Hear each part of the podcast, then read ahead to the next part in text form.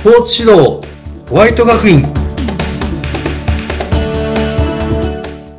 はい、えー、こんにちは。スポーツ指導ホワイト学院の宮下裕二です。はい、ナビゲーターの言葉幸男です。そして、えー、今回もゲストの方をお招きしております。はい、はい、ヌーベル生理学担当しております桜井千恵です。よろしくお願いします。はい、よろしくお願いします。今回もですね、さんにんで楽しくやってまいりたいと思います。よろしくお願いいたします。はい、えー、前回はですね、あの桜井さんがですね、あのヌーベル心理学について少しねお話をこういただいていたんですけれども、え今回はその、えー、ヌーベル生理学がですね、スポーツの上達するにあたってなんで必要なのかというところですね。えー、また桜井さんにねお話いただく、そんな会になります。はい、宮下さんこれで OK ですよね。OK です。よく頑張りましたって感じです。はい、えー、何回か撮り直しましたからね、ここに至るまでということで。はい、ということで、スポーツの上達にヌーベル生理学がなぜ必要になってくるのかということをですね、ではお話しいただいてもよろしいですか。はい。えー、では、ヌーベル生理学がね、スポーツの上達に必要かどうかっていうところで、まず皆さんに問うてみたいんですけれども、なんでスポーツをするときにいつも筋肉を鍛えるのでしょうか？なんかさんじゅうびょう以内にひゃくもじ以内で答えてください。ひゃくもじですね。難しい、難しい。えっと、筋肉を鍛えていると、なんか、あの、伸びやかに成績が上がったりとかするから、なんかもう言葉が出てきませんけど、いかがでしょうか。はい、あの、む、無茶ぶりをしてしまいまして、見事にお答えいただいてありがとうございます。はい、まあ、あのね、スポーツとか体のパフォーマンスを上げるためとか、その瞬間瞬間のパワーを最大限に出すため、っていうところで筋肉を鍛えるっていうことがもちろん大事になってくるんですけれども、筋肉を鍛える前にしなければいけないことっていうのが実はあって。鍛える前に。筋肉を鍛える前にすること。はい。はい。でもこれも皆さんやってるんですよ。ストレッチをしたりとか。ああ。柔軟をしたりとか。うんうん、で、じゃあなんで筋肉鍛える前にストレッチするの？柔軟するの？っていうのを、はい。ごじゅうもじで説明してください。はい。えっと、筋肉がブチって切れてしまうからです。素晴らしいです。はい、そうなんですよ。あの、そういうのを順ってて考えていくと、で、実は今現在って、まあ、うーん、子供でも結構緊張している子供が多かったりするんだけれども、の体が緊張している筋と筋肉は硬くなってます。で、硬くなってるところで、突然ストレッチをすると、ストレッチすら過度な運動になってしまったりすることもあるんだよっていうのをもっとちっちゃいレベルで、心臓の筋肉ってこうなってるよねって、こういう仕組みで動いてるよねって、こうなると心臓止まるよね、硬くなるよね、硬くなったらやっぱり死ぬよね、みたいな。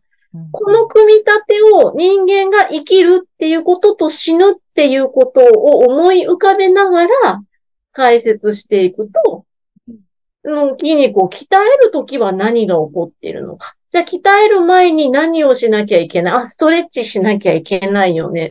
ストレッチするときも、いたたたたってなってるときって何が起こってるのかな？じゃあ、いたたたたじゃないことをしなきゃいけないよね。うんうん、っていうことが、わかりやすく、想像しやすくなっていくはずなんです。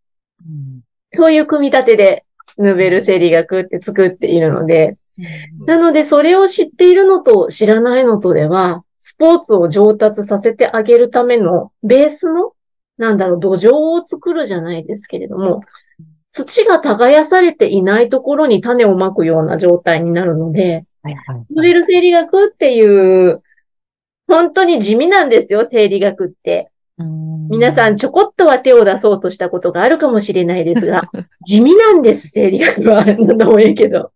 地味なんだけど、あのー、畑、良いお野菜を作るために、土をまず耕して土を育てるってやっぱり地味な作業なんですよ。そうですよね。でもその地味なことをどれだけ丁寧にやっておくか、知っておくか、身につけておくかっていうところでお野菜の出来具合は雲泥の差になるわけですね。そうですよね。うんはい、うん。まさに土台ですよね。雲泥にあるところの土台。なんです。だからそこがないと、こう、スポーツ学院、えー、ホワイト学院のそれぞれの科目はみんな連携して、大きなお野菜を作ろうってしているんだけども、うん、一つどっかが抜けるだけでお野菜大きく育たなくなっちゃうんです。うん、でその中のヌーベル生理学っていうところで、これはね、必要でないとは言えないんです。うん。うんうん、スポーツの上達だけではなくて、まあ、人間を育てるとか人として生きるっていうところで、まあ、前回も言ったんですけれども、安心感とシンプルさっていうのを、ふっとこう、頭の片隅に持ちながらいるって、まあ、お守りみたいなものですよね。その守りがあるのとないのとでは、全然この一歩の歩幅が変わる、なんか、あの、例えがうまいかどうかわからないんですけども、進み具合が変わってくるんだよ。そんなイメージをしながら、ヌーベル生理学も、楽しく身につけていただけたらいいんじゃないかな。きっと、あのー、すぐにはピンとこないと思います。種を植えて、芽が出てくるまでわかんない。大きくなるまでわかんないのと一緒に、うん、一緒で、すぐにピンとこないかもしれないけれども、長いことこのホワイト学院のカリキュラムを学んでくださる中で、あーっていうことが、うんいろんなところで起こっていくと思うので、うん、こんな楽しみが待ってるんだなぁと思いながら触れていっていただけると面白いですし、うん、あ、やっぱりこれ必要だったんだっていうことが分かるとまたさらに面白くなっていくよっていう、うん、ちょっとびっくり箱みたいなね、仕掛けがいっぱいあるんですよね、宮下さん。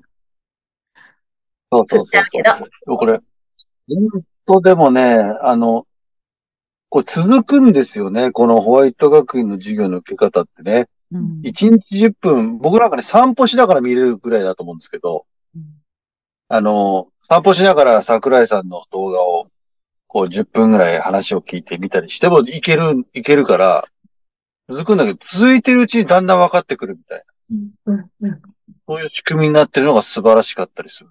ね、そうなんですよね。で、さっき線でつなぐって言われてたんですけど、あの、運動生理学とか、でも、それだけで終わるんです。その、学んだことが、現場に落ちてこないっていうか、だから、この、それぞれが線でつないでいて、一つの学院になってるっていうのは、うん、めちゃめちゃすごい。そう、めちゃくちゃすごいんですよ。うん。この、つなげたものってないんですよね。そうなんですよ。ぶつ、ぶつ切りにどうしてもなってしまうんですよね。スポーツの学びだけではないんですけれども、うん、うん、あれやこれやって専門性の高いものはあちこちにあるんだけど、それをつなげていくとものすごい面白いことになったり、ものすごい化学反応ができたりしていくんだけど、うん、それを全部まるっとやって、っているところっていうのが実はないんですよね。うんうん、こんなところでも、はい、役員すごいぞーっていう。ちょっと宣伝になってきましたけど。ちょうどいいお時間になってきました。